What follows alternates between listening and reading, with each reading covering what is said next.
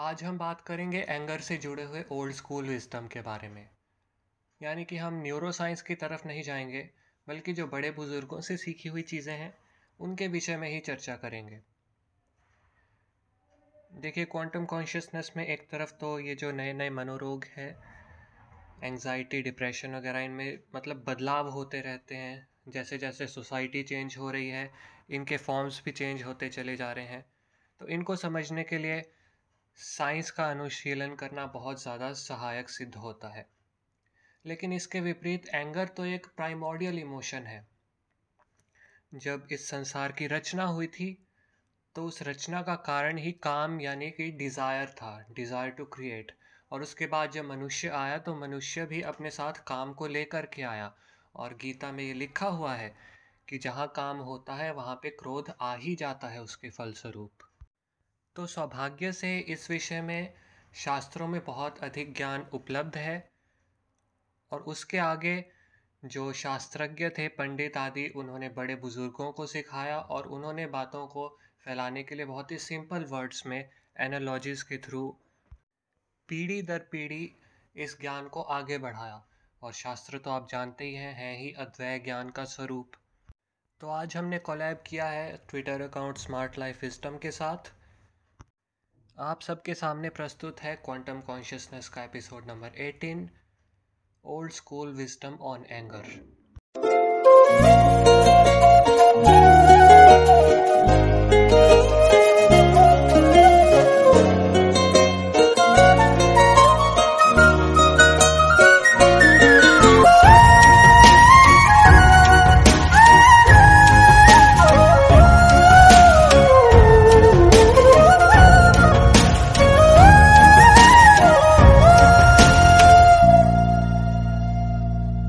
बात करेंगे कि क्रोध या गुस्सा हमें क्यों आता है।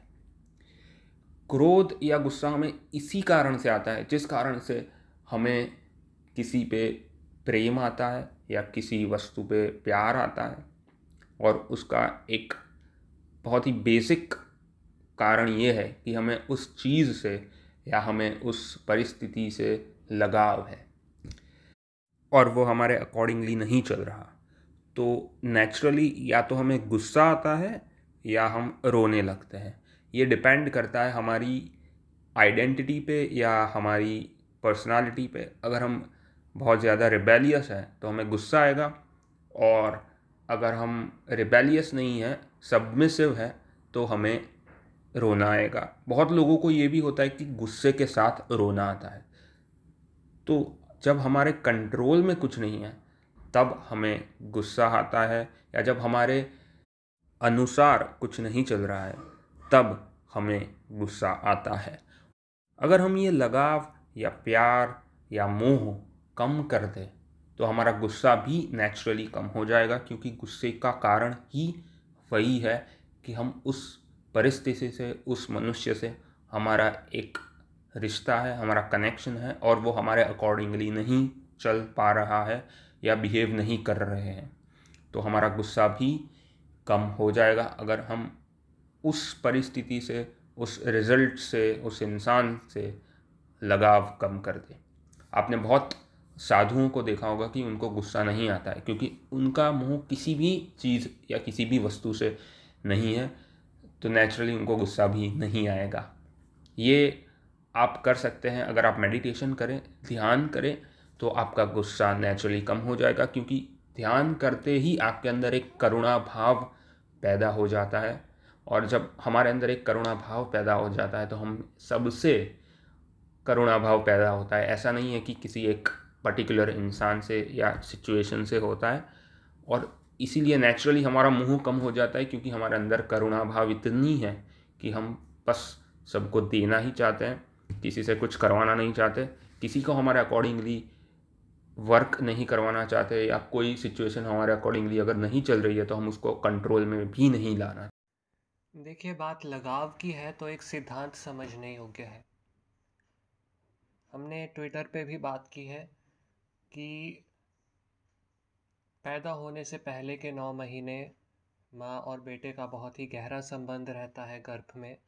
दोनों एक ही शरीर होते हैं एक तरीके से, और फिर पैदा होने के बाद भी माँ बेटे को अपना दूध पिलाती है।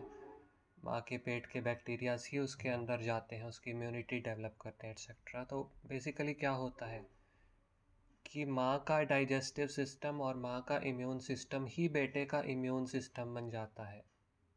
इन अदर वर्ड्स, माँ बेटे के शरीर का हिस्सा होती है उस समय भी फिज़िकली। और इसके बाद भी काफ़ी माँओं में ऐसा देखा जाता है कि मेंटली और इमोशनली वो बहुत ज़्यादा कनेक्टेड रहती हैं। हमेशा तो ऐसा नहीं होता, लेकिन कुछ माएँ आज भी भारत में ऐसी हैं कि उनका बेटा उनसे 7 समंदर पार भी किसी मुसीबत में फंसा हो, तब भी उनके दिल में घबराहट सी होने लग जाती है, जी मिचलाने लगता है। फिर इससे आगे बढ़ें तो आप कम्युनिकेशन में देखेंगे कि जो मित्र होते हैं, जो प्रेमी प्रेमिका होते हैं घनिष्ठ, उन्हें कम्युनिकेट करने के लिए अक्सर शब्दों की भी ज़रूरत नहीं होती। वो कमरे के एक कोने से दूसरे कोने में आंखों के इशारे से ही एक दूसरे की बात को समझ लिया करते हैं। कोई इमोशनली कॉम्प्लेक्स बात होती है तो भी आपस में धीमी आवाज़ में बात करते हैं, या फिर आधी अधूरी बात भी कहते हैं तो भी बाकी का भाव समझ आ जाता है।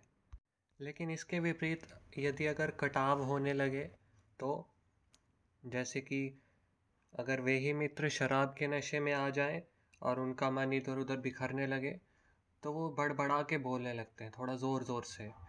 और इससे भी आगे आता है क्रोध। क्रोध एक ऐसी स्थिति है जब मनुष्य को लगता है कि सामने वाला उसकी बात को बिल्कुल भी एक्सेप्ट कर ही नहीं रहा, उसको सुना नहीं जा रहा, तो अब अपनी बात को सुनाने के लिए चिल्लाना होगा। भगत सिंह ने भी जब पार्लियामेंट में बॉम्ब फेंका था, तब उन्होंने पर्चे फेंके थे और पर्चों पे क्या लिखा हुआ था, बहरों को सुनाने के लिए बम के धमाके की ज़रूरत होती है। ये बात याद रखने की ज़रूरत है कि भगत सिंह कोई ऐसे वैसे आदमी नहीं थे, वो खुद विद्वान थे और उनके पीछे और भी बहुत सारे एजुकेशनल स्कॉलर्स थे। लेकिन फिर भी उनके थिंक टैंक ने मिला जुला करके यही सोचा कि यही वाक्य लिखने योग्य है। हमारा पूरा का पूरा देश एक ऐसी स्थिति में था जब हमें समझ आ गया था कि हम पे जो शासन कर रहे हैं वो हमें नहीं सुन रहे। क्योंकि वो हमारे शासक थे, इसलिए फिज़िकली भौतिक हमारी जो संपत्ति थी उस पे उनका हाथ था, इसलिए लगाव फोर्स्ड था हमारे बीच, लेकिन कोई भी इमोशनल लगाव नहीं था। इसीलिए उसका नतीजा हुआ क्रांति। एक और उदाहरण से समझिए, जैसे गुरु शिष्य परंपरा है। गुरु ने शिष्य को अच्छे से पूरा गीता भाष्य दे दिया, और फिर कुछ दिनों बाद क्या हुआ, शिष्य को छोटी सी बात पे क्रोध आ गया। तो गुरु क्या करेगा, गीता का एक वाक्य उसे सुना देगा और शिष्य का माथा ठनक जाएगा कि हाँ, क्रोध के बारे में ये बातें कही थी, तो ये नहीं करना चाहिए। लेकिन जैसे जैसे इस परंपरा का ह्रास हो रहा है, शिष्यों का, मनुष्य का ज्ञान को ग्रहण करने की कैपेसिटी का भी ह्रास हो रहा है। तो आजकल तो धर्म गुरुओं को भी चिल्ला चिल्ला के टीवी पे बात करते देखना आम हो गया है, और नेता आदि जो भाषण करते हैं उसमें तो चिल्लाना लगभग पक्का ही होता है। जो नेता चिल्लाने में जितना एक्सपर्ट होता है, उसे उतना ही दमदार माना जाता है। ये कलयुग की रीत है। आगे स्मार्ट लाइफ सिस्टम ने सॉल्यूशन की भी बात की, और उनका सॉल्यूशन जो है, मैंने इस विषय पे जो शंकराचार्य आदि के भी वीडियो देखे हैं उनसे भी काफ़ी साम्य है। सीधा सा प्रयोग है, आप जब भी पूजा करें और भगवान से कुछ मांगें, तो एक तो ये चीज़ कि कोई भी चीज़ पूरी तरह से अपने लिए ना मांगे, उसका कुछ अंश दूसरे के लिए मांग लें। जैसे कि मैं अगर चाहूँ कि मुझे बहुत ज़्यादा हेल्दी होना है, मैं अपनी 90% प्रेयर इस चक्कर में कर दी, तो उसके बाद मैं 10% इस और भी दे दूँ कि मेरे परिवार के जो लोग हैं वो भी ऐसे ही रहें और पूरा का पूरा संसार भी ऐसा ही रहे, सर्वे भवन्तु सुखिना। और इसके साथ साथ दूसरी चीज़, जब कर्म करने भी जाएं तो भी अपने कर्म को कुछ हद तक भगवान को अर्पित कर दें, चाहे तो अनमने ढंग से ही कर दें, पर कर दें।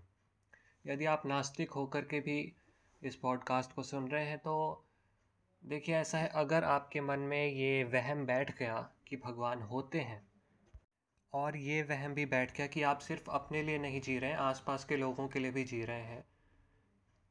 चाहे आप प्रोडक्टिवली कुछ ना करें सोसाइटी के लिए, तब भी ये चीज़ जो है ये एक इमोशनल चेक पॉइंट की तरह काम करेगी आपके लिए। आपके सामने गुस्से वाला स्टिमुलस आया, आपके मन से होकर के गुजरा, और आपके वहम अनुसार भी हो सकता है आपके मन में 10 सेकंड के लिए भगवान के लिए ही द्वेष आ गया कि भगवान से मैंने प्रार्थना की थी फिर भी ऐसा नहीं हुआ, तो भी ये 10 सेकंड आपके लिए बहुत लाभदायक होंगे। कैसे? क्योंकि आपको ये एक लेटेंट फेज़ मिल जाएगा जिसमें कि आप शांति से सोच सकेंगे कि हाँ गुस्सा आ रहा है, तो अब मैं इस गुस्से का करूँ क्या, इसको किस डायरेक्शन में बढ़ाऊँ। अगर ये लेटेंट फेज़ नहीं आता है तो ही असली में समस्या होती है। आप इधर उधर तोड़ फोड़ कर देते हैं और फिर बाद में खुद पछताने बैठते हैं। इसके विपरीत यदि आप क्रोध की एनर्जी को सही तरह से प्रयोग करें तो आप क्या कुछ नहीं कर सकते। गुस्सा किसे कह सकते हैं या गुस्से को पहचाने कैसे, ये थोड़ा सा जटिल टॉपिक है, थोड़ा सा कॉम्प्लेक्स टॉपिक है। इसे समझने के लिए हमें ये समझना होगा कि जब हम किसी चीज़ से हंसते हैं या जब हम एकदम पेट पकड़ के हंसते हैं तो हमारे थॉट्स बहुत कम होते हैं।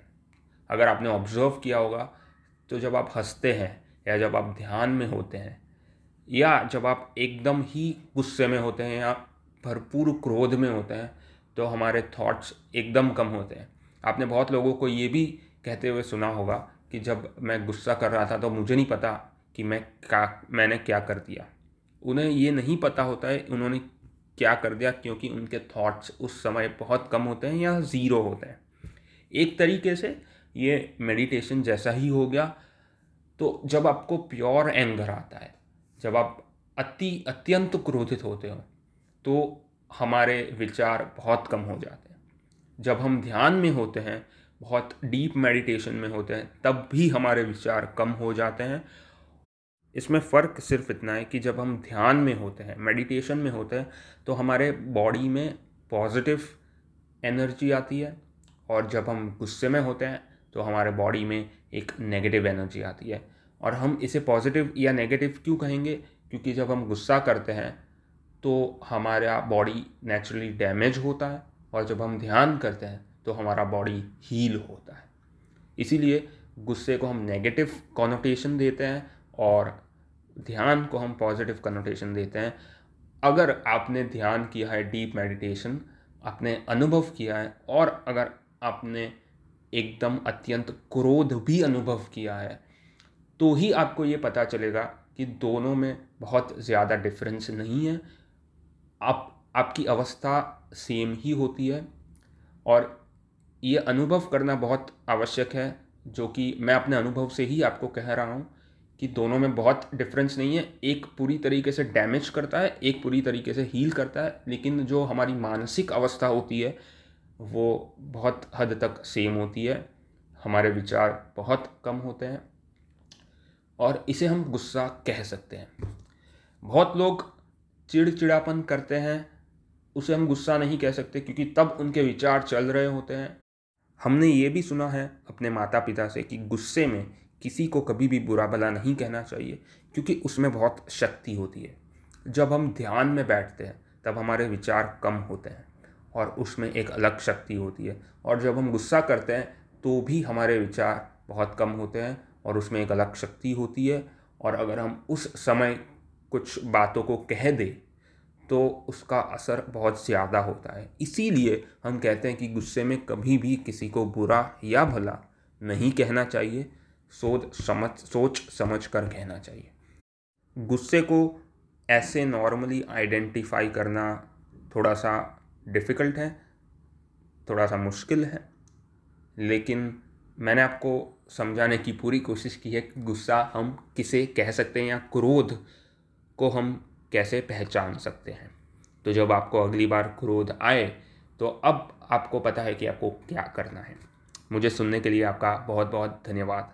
Thank you. इससे भी जुड़ा एक सिद्धांत है जो कि बहुत रोचक है। शक्ति का शिखर, शक्ति की सर्वोच्चता उसके प्रयोग की दिशा में नहीं, अपितु उसके नियंत्रण की दिशा में है। एक रबर बैंड को जब पीछे की ओर खींचते हैं तब उसकी शक्ति का शिखर होता है, या जब उसको छोड़ देते हैं और वो आगे की तरफ पुश करता है, आगे की तरफ तो ढीला हो जाता है। इसी तरह एक पहलवान पहलवानी करते हुए अभ्यास करता है, लेकिन उसकी शक्ति का वर्धन होता है जब वो ब्रह्मचर्य का पालन कर रहा होता है, रात को आराम से चैन की नींद ले रहा होता है, उसकी बॉडी रिकवर कर रही होती है। श्री कृष्ण को हम बहुत ही चंचल मानते हैं और गीता में कितना अच्छा वक्तव्य उन्होंने दिया था, इतने उत्कृष्ट वक्ता हैं वो। परंतु इसका रहस्य भी उनकी साधना माना जाता है। कहते हैं कि वो काफ़ी मौन का पालन करते थे और श्रीमद् भागवत में उनका पूरा मॉर्निंग रूटीन है। वो सुबह उठते ही सबसे पहले ब्रह्म में, शून्यत्व में अपना ध्यान लगाया करते थे, मेडिटेशन किया करते थे और उसके बाद फिर यज्ञ करते थे। यदि कोई ऐसा मनुष्य है जो कि बहुत ही कम बोलता है लेकिन वो किसी दिन बोले तो उसकी बात का महत्व बहुत ही अधिक होता है। लोग सुनते हैं कि ऐसा क्या हो गया कि इसको बोलने पे आ पड़ी। भगवान शिव की शक्ति का रहस्य भी यही है। सबसे शांत प्रवृत्ति के भगवान कौन? शिव। और सबसे रुद्र प्रवृत्ति के भगवान कौन? वो भी शिव। यदि कोई मनुष्य रोज़ रोज़ गुस्सा करता रहता है, जैसे कोई स्ट्रिक्ट टीचर है, वो शुरू में आता है खूब गुस्सा करता है तो हम एकदम से डर जाते हैं। उसका हफ्ते में 1-2 बार लेक्चर होता है तो एकदम सन्नाटा रहता है। लेकिन कभी कभी क्या होता है, संयोगवश से हमारे साथ भी हुआ था, कि ऐसे ही टीचर को हमारा क्लास टीचर बना देते हैं। फिर कुछ दिनों तो वैसा ही रहता है लेकिन उसके बाद हम कंफर्टेबल हो जाते हैं उसके साथ। इसी तरह टीनेज में मेरे मन में विचार आया था कि जो हॉलीवुड में ऐसे गैंगस्टर टाइप आर्चेटाइप होता है, हीरोज़ का हमेशा एक गुस्से में रहता है हीरो, जेसन स्टैथम की मूवीज़ में काफ़ी दिखता है, और बल्कि अपने Amitabh Bachchan, angry young man, ये भी ऐसे ही थे। तो मैं भी इनकी तरह रहने की कोशिश की, लोगों में दबदबा बना, अच्छा हुआ। लेकिन सही में ज़िंदगी कुछ बोरिंग सी हो गई। आज भी काफ़ी टीनेजर वैसे वो कॉपी करते हुए दिखते हैं, पर बात समझने की ये है कि ये जो कैरेक्टर्स हैं ये गुस्से में होते थे तो इनके गुस्से में होने का कोई निर्धारित कारण होता था। तो ये अपने गुस्से से उस कारण को राख करते हुए ज़िंदगी में आगे बढ़ते थे। लेकिन अगर आपके सामने सच में कोई कारण नहीं है जिससे कि रियली आपको गुस्से में होना चाहिए, तो आप खुद को राख कर लेंगे। ये भी बॉलीवुड मूवीज़ की तरह है, जैसे वो होता था कि विलेन मिसाइल लॉन्च कर देता है और फिर हीरो के सामने ये बात होती है कि अगर मिसाइल लॉन्च हुई 10 सेकंड के अंदर अंदर तो फिर कोई बड़ा शहर उड़ जाएगा, लेकिन अगर मिसाइल को लॉन्च होने से रोका तो फिर मिसाइल हीरो को ही उड़ा देगी, पूरे हेडक्वार्टर को जहाँ पे वो खड़ा है। तो ये कुछ वैसा मामला है। तो बेसिकली आपको क्या करना है, जब भी गुस्सा आने लगे सबसे पहले ये समझें कि आपके गुस्से का कोई निर्धारित निशाना है या नहीं, और अगर निशाना है तो अपना वो लेटेंट फेज़ लाइए जिसमें कि रबर पीछे की ओर खींचता है, और गुलेल की तरह अपने रबर को ठीक से पोजीशन कर लीजिए। क्योंकि चाहे कितना भी ज़्यादा गुस्सा आप में है, लेकिन अगर आपने उसमें कोई ऐसा कार्य कर दिया जो आपको नहीं करना चाहिए था, तो इतिहास आपको एक वीर, एक बलशाली मनुष्य की तरह नहीं, अपितु एक बेवकूफ़, एक मूर्ख व्यक्ति की तरह ही याद रखेगा। और दूसरा, ध्यान आदि के माध्यम से अपने मन पे लॉन्ग टर्म में नियंत्रण लाइए, जिससे कि आपकी लेटेंसी की, लेटेंट फेज लाने की कैपेसिटी बढ़ती चली जाए। गुस्से को, दुख को एक नेगेटिव इमोशन की तरह कैटेगराइज करके उसको, उसके बारे में चर्चा को अवॉइड करने की ज़रूरत नहीं है। अगर आपको कभी गुस्सा आया है तो ये एक फ़्लो की स्टेट है, उसको समझने की कोशिश कीजिए। एक ऑल्टर्ड मेंटल स्टेट है जिसके बारे में अगर आप गहराई से सोचेंगे तो आपको जीवन के कई रहस्य उपलब्ध हो जाएंगे। स्मार्ट लाइफ सिस्टम का मैं उनके इनपुट्स के लिए धन्यवाद करना चाहूँगा। आपको भी अगर उनके इनपुट्स पसंद आए हों तो उन्हें अवश्य ट्विटर पे फॉलो करें। और आगे आप किन किन विषय पर पॉडकास्ट चाहते हैं इस बारे में बताएं, और किसके साथ कोलैब चाहते हैं इस बारे में भी बताएं। उस दिशा में अवश्य काम किया जाएगा।